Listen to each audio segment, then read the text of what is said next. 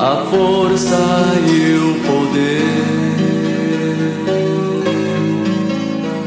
ao Rei eterno, imortal, invisível, mas real. A Ele ministramos o louvor.